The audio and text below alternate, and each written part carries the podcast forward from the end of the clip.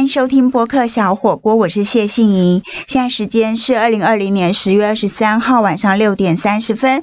今天和我一起在台北市民山东路城邦出版集团录音室的来宾呢，是鼎恩礼仪执行长吕谷平。今天的书香锅，我们邀请执行长来跟我们聊一聊他的书，书名叫做《悲伤只能走过，不能跳过》。执行长，我们先和大家打声招呼吧。Hello，大家好，谢谢信莹的邀请，今天很高兴能够来播客小火锅。好哦，我想说我们在谈这本书，这本书是由布克文化出版的哦。那在谈这本书之前呢，我想说我们先多了解一下执行长的工作。那从这个工作谈起呢，其实是帮助大家更理解这本书的一些脉络。那执行长，您从事殡葬业有多少年啦？大概十多年，十多年，对十出头年。哦，跟各位听众报告一下，执行长其实非常的年轻，你可能会觉得她是一个大学刚毕业没有多久的女生，但她其实从事殡葬业说有有十多年了。那我想问一下执行长的是说，这十多年来啊，就是这个行业到底哪一些特点，让你真的觉得说你爱上了这个行业？因为这毕竟是一个我们觉得呃一般人会感觉陌生的一个行业跟领域。对，那哪些特质、特点，或是你的哪些人格特质是？很适合做这个工作，让你这么爱这个行业。呃，这样讲好了，当初也是因缘机会，误打误撞。那这个因为信，待会你有其他题目会提到这个，我就先不在这个这一题目里面回答。好啊。那进入这个行业，那其实一开始不能说是玩票性质，因为玩票性质好像是不是很呃震惊的心态在做。一开始是只是就是说，呃，因为先生在这个行业，我当时的先生，那我们现在已经分开了。嗯，那。我为了协助他，所以我就也进了这个行业。那当时当时应该是说，只有一只脚跨进来，一只脚在家庭里面。嗯嗯。可是做着做着之后，就发现说，其实这个行业给了我很多在人身上的体悟，这是其一之外，再来就是我在这个行业里面，我建立了自己的成就跟使命感。那为什么会这样讲？讲成就这件事情来讲，我们。人生里面两大事情，一一个就是生，一个就是死。生死就是人生最大的事情。那一辈子一次的事情，家属把这样重大的责任交付到我身上的时候，是代表他们对我的信任跟肯定。这是成就感的来源之一。再来，呃，现在都会区双北啦，双北都会区的智商时间大概都会定在两个礼拜左右。嗯，因为大家都还要恢复正常生活、上班、上课嘛。嗯，那所以简单的说，我要在两个礼拜处理一个人死亡这件事情，那包括他整个家族他们的需求、他们的想法，我要去理解。然后在告别式结束之后。家属对我的那一句谢谢，就是我心里最大的肯定。嗯，然后所以这件工这个工作会让我觉得我很容易获得一个成就感来源，就是我两个礼拜就可能就受到一个激励跟鼓励，甚至是一个反馈回馈的一个正向的一个温暖。也就是说，这个循环很短，对不对？对，因为像一般很多人执行一个很大的案子，可能数周、数月、数年。可是我处理一个人一辈子最重要的一件事情，在这个短短时间里面，当然，呃，细节很繁琐，那那是我们工作的专业领域部分。嗯，可是当看到生者。有被抚慰到，然后逝者的呃所有的后事都会圆满的时候，嗯，然后家属再给我们的一个反馈说，那时候的肯定会让我觉得我的工作是充满了意义，而且值得，对不对？对。那其实就像我刚刚一开始说的哦，我们对这个行业很多人很陌生，甚至有一点嗯。不知所措，会甚至禁忌、害怕或禁忌，对对对，很多的禁忌。那有没有执行长在这十多年来啊，你自己的亲戚朋友，或是你的同学啊，或是呃，甚至是家属，就会想说，哇，一个这么年轻漂亮的女生，怎么会做到礼仪公司的执行长这个行业？那最常你会被问到什么样的问题？有啊，最常问的问题就是说，你都不会害怕吗？嗯，那你都怎么说？呃，其实。可能因为我们自己在这个行业里面，然后我们每天接触的就是这些事情，是它就是我们的一个工作的项目一个之一。那没有所谓的害怕，因为我想我能够进到这个行业，也是可能我有天生的这个使命吧。我印象很深刻，有一次，有一次我突然呃傍晚的时刻，然后下着大雨，接到一通电话，然后是有人在家里上吊离开了。嗯然后我当下就赶快先拦了计程车，就赶快要跑到呃发生事情的地点。嗯那一路上我要联络一些安排一些事情、前置作业的事情联络，我就在车上不停的讲电话，不停的讲电话。然后当我电话空下来的时候，我前面的司机就悠悠的问了我一句说：“你现在是要去处理上吊的事情吗？”我说：“是啊。”他说：“那你都不会害怕吗？”嗯我说其实我现在很害怕，然后他就说，对呀、我就想说你一个女生怎么会不害怕这件事情呢？我说对，我现在在害怕的是，我等一下到了现场，我要怎么样一个人把它从上面解下来？哦，你想的是工作上你要怎么样做得好，对。在害怕这个事情。对，那我想说的就是说，呃，其实我们《心经》有讲一句话：“心无挂碍，无挂碍故，无有恐怖。”嗯那这是我的工作，然后我也认定它是我的使命，然后再来就是说，我们呃视亡者如亲人。如果说以亲人的角度来对待他，我们没有害怕的想法跟空间，我们只是想说怎么样让他赶快可以得到最好、最适当的安置。嗯嗯嗯，非常谢谢执行长。我觉得刚刚讲到心经无挂碍，然后你就心无挂碍在想的话，你其实就不怕了。然后你害怕的地方是你担心自己不能够好好的帮他送他走最后一段路，对不对？对因为你担心自己可能会哪里做不好，你所怕的是这个，而不是跟我们一般人所讲的害怕，其实是不太一样的。而且刚刚君娜讲了四个字，我很感动，叫做。视亡者如亲，哎，这是五个字，视亡者如亲，对对我觉得非常的感动。那在执行长这一本《悲伤只能走过，不能跳过》的书里头，还有哪一些他在殡葬业的一些实际上的体会呢？休息一下，马上回来哦。欢迎回到播客小火锅，我是谢杏莹。今天的书香锅现场来宾是《悲伤只能走过，不能跳过》的作者吕谷平。那他自己经营的粉丝专业和 YouTube 频道，其实就叫“师娘眼中的人生大事”。那事实上，我们从他刚刚的呃谈话里面呢，也知道他处理的就是人生一辈子只有一次的大事。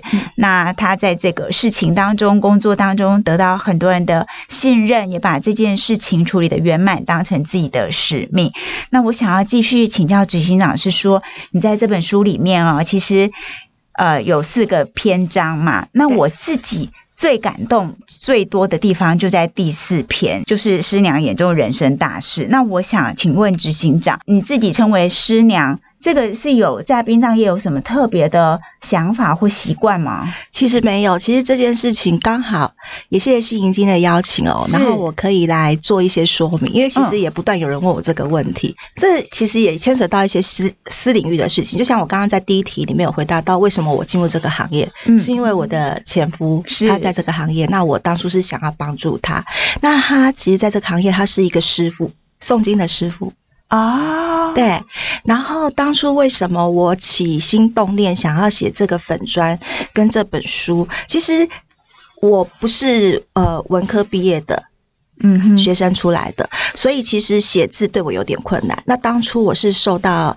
呃一位贵人律师娘她的启发，她告诉我说：“我手写我心，嗯，就是我心里嗯，想什么，我就把它真实的写下来。”那我其实因为当初我在看我呃孩子的爸爸他在工作的时候，我觉得我们有很多很多的丧葬习俗礼仪，它是好的，它是需要被传承的，嗯但是可能因为解释的不够清楚，或是时代的眼镜，有一些人的角度眼中可能会觉得它是迷信，甚至只是就是一个宗教宗教色彩很浓的，不一定要去遵循的东西。嗯那我当初所以起心动念想写这个，是想要把好的文化或是这好的传统习俗留下来，嗯哼哼，然后所以才起心动念写。那当初呃在定粉丝专业的这个名称的时候，找不到一个定位，嗯，因为礼仪师满街都是嘛，对。它，没有很特别。对，然后那那时候因为以前因为呃先生是师傅，嗯所以人家就会开玩笑就说是师娘，啊，所以就是这样。那当初会想这个定位，就是因为我想写的就是习俗这个东西。嗯，那虽然说现在婚姻的状况不存续，那可是我想说的就是书的内容应该比较重要，所以那个对，然后所以很多人问我这件事情，嗯哼，那我也是第一次公开的讨论这件事情。谢谢执行长的分享。对，那您刚刚提到说这个粉砖的名称，然后还有里面的内容，其实就是你想要探讨一些。呃，丧葬当中的礼俗的部分嘛，那其实我也特别注意到，就是说您里面有提到几个例子，我其其实看了很心痛的地方，就是儿童早夭，然后最后衍生成婆媳的问题，这个事情整个你当时的处理情况是怎么样？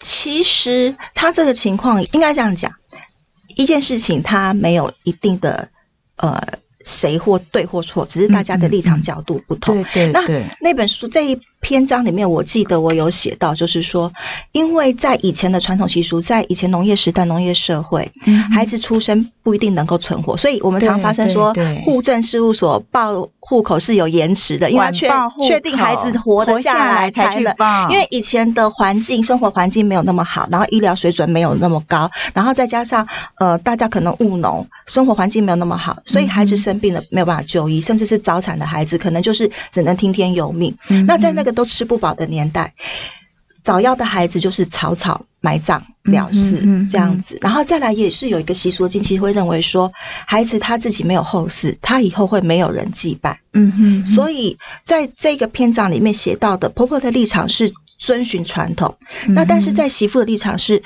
因为是我自己怀胎十个月，嗯生下来的，嗯我总是心有不舍。即使我知道这么小的一个孩子，呃，火化之后留能留下的来的骨灰，其实只有这么一点点，嗯但是我也没有办法狠下心把它丢到垃圾桶，嗯当做这个孩，子不曾来过这样子。嗯嗯，所以后来我记得我们那个时候，最后因为本来媳妇是想要买塔位存放，那婆婆就哦坚决不要。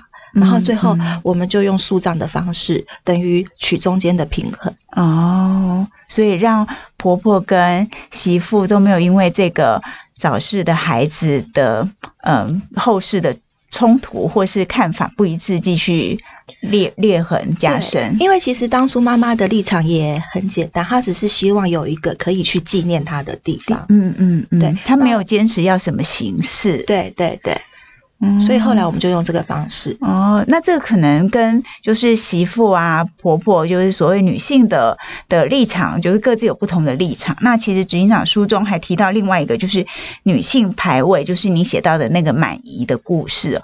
我觉得这个很很动人，对就说她可能缺的就是一个她没有这个身份，对，那这个要怎么样才可以圆满？其实跟上一题儿童早逝早夭的议题其实一样，其实所有的习俗它没有一个。完全的标准，它不像我们法律，呃，第几条、第几款就是明定出来的，要这样要清楚楚对对对然后我们台湾其实是呃多元的，嗯哼嗯，因为我们种族多元，嗯不管我们讲的本省、外省，或是我们的本来的原住民这些的，嗯通通都都是我们是一个族群融合的一个国家。再来就是说，我们从北到南，我们虽然土地很小，可是我们的习俗是一乡镇一习俗。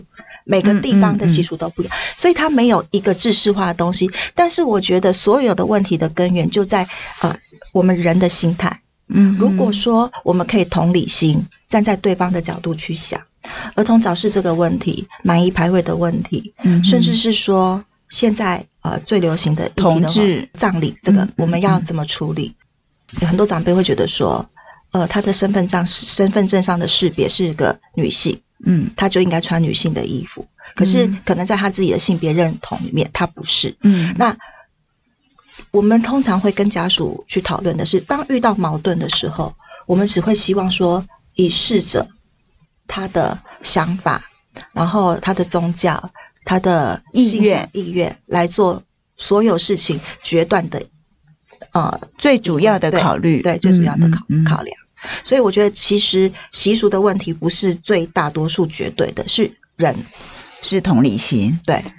哇哦，执行长又再次给我们一段非常非常感动跟深刻的分享，关于这本书上提到很多的人生最后一步路。那在执行长参与的这十多年的历程，还有很多故事或很多体会。我们休息一下，马上回来。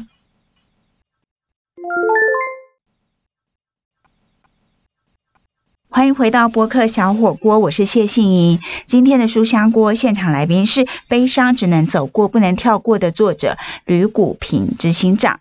那执行长从事的是殡葬业，这本书是由布克文化所出版的。刚才我们在前两段时候，执行长说了一些大家常问到他的问题，会不会怕呀？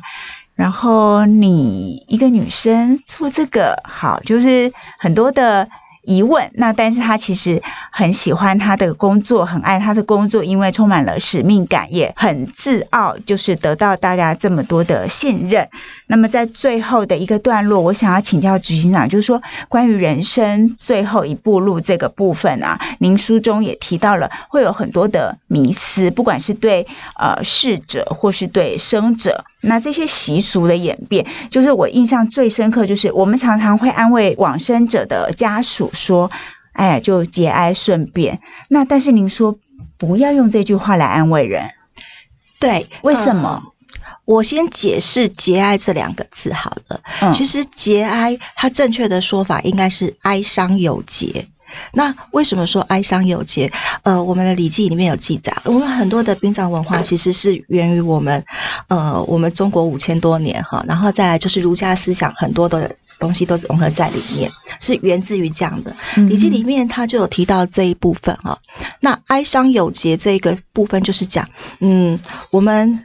人走之后，葬之前约奠，葬之后约祭。在礼记里面，就是说，所有的这个葬丧仪里面，它每一个流程都有一个称呼。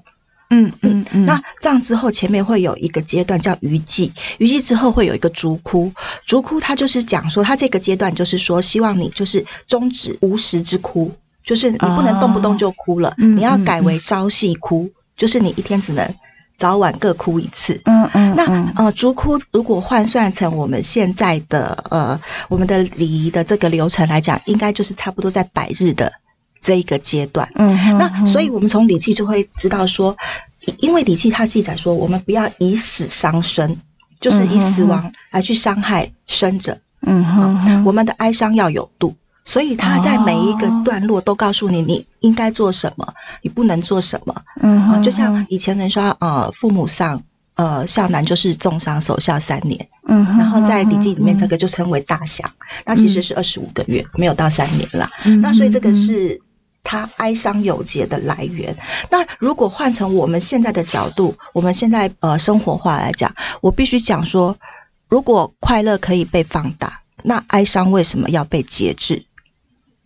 嗯嗯，它都是我们的情绪喜怒哀乐的一部分的表达。对，而且，呃，快乐的事情当中，快乐事情可能可以可以很多很多。嗯，然后，但是像生死这种大事，呃，就是我们人一辈子不会遇到几次，可是走的都是至亲至痛。嗯，那为什么他的哀伤要被节制？嗯，所以我最常最常我会跟我家属说的一句话说，哦，我印象很深刻，我曾经有一个家属，他给我的这个反馈也激励了我。之后我都会这样做，就是说，呃，在他爸爸的告别式结束之后，他告诉我说：“你知道，你让我看到的第一眼的印象是什么？”我说：“是什么？”他说：“我在医院，当我爸爸走的时候，我很慌张，因为我人生第一次遇到这个事情。可是你就是眼神很坚定的看着我说，从现在开始，我都在。”嗯嗯，那所以我现在会去安慰家属的力量，我不会告诉他节哀，我只会告诉他说，我相信你现在心里很难过，嗯，那你就好好释放你自己的情绪，你好好处理你哀伤的部分，殡葬的事情交给我，专业部分交给我来处理，你只要照顾自己的情绪就好。嗯，所以你会用我知道，我相信你现在心里很难过，但是你接下来的事情。信任我，交给我，我帮你处理。对，这个会比让他跟他说节哀顺变，你觉得来的更多的同理，那当然这是我们。那如果说是我们是一般，就是我们一般人不是在这个行业，我们遇到说呃亲戚朋友发生这样状况，我觉得其实陪伴就是最好的安慰。嗯嗯嗯嗯，那其实就是除了这个。呃，就是一点迷思，然后刚刚局长当然也跟我们讲节哀的缘由嘛，哈。那其实还有一些关于丧葬习俗，我其实自己也真的是因为透过这本书才学习到的新知识，不然我以前都是知其然不知其所以然。就是我想请教执行长，是说那关于所谓亲人过世一年之内，这个对你有一些禁忌，像是呃。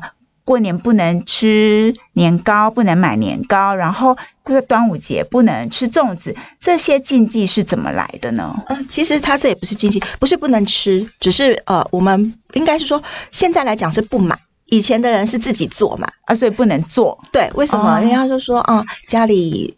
发生长辈离开的事情，然后家里就不应该要有年节的气氛哦。原来是为了年这样子，对对对对对，所以他不是不能吃。所以有时候我会跟家属提醒，就是说善意的提醒啦。比如说，如果说家里的长辈走，那我们可能就请外嫁的姐妹们，记得在节日的时候买一点就是应节的食品回来给哥哥嫂嫂或是弟弟弟媳这样子。只是不能自己做，那不能自己做是因为不。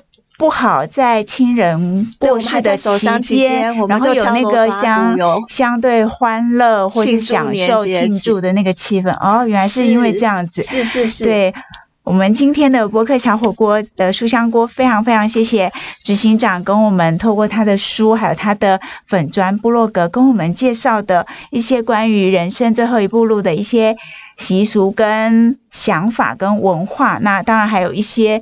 呃，很细致的地方就是我们怎么样保持同理心，让这些事情很圆满。也推荐大家可以去看这本书哦。今天的书香锅，我们再一次谢谢鼎恩礼仪的执行长，同时也是悲伤只能走过不能跳过的作者吕谷平，跟我们分享了他的工作，也陪伴了很多人人生最后一步路。我们再一次谢谢您的收听，播客桥火锅每个星期更新一次，祝福大家一切平安。我们下礼拜见，拜拜。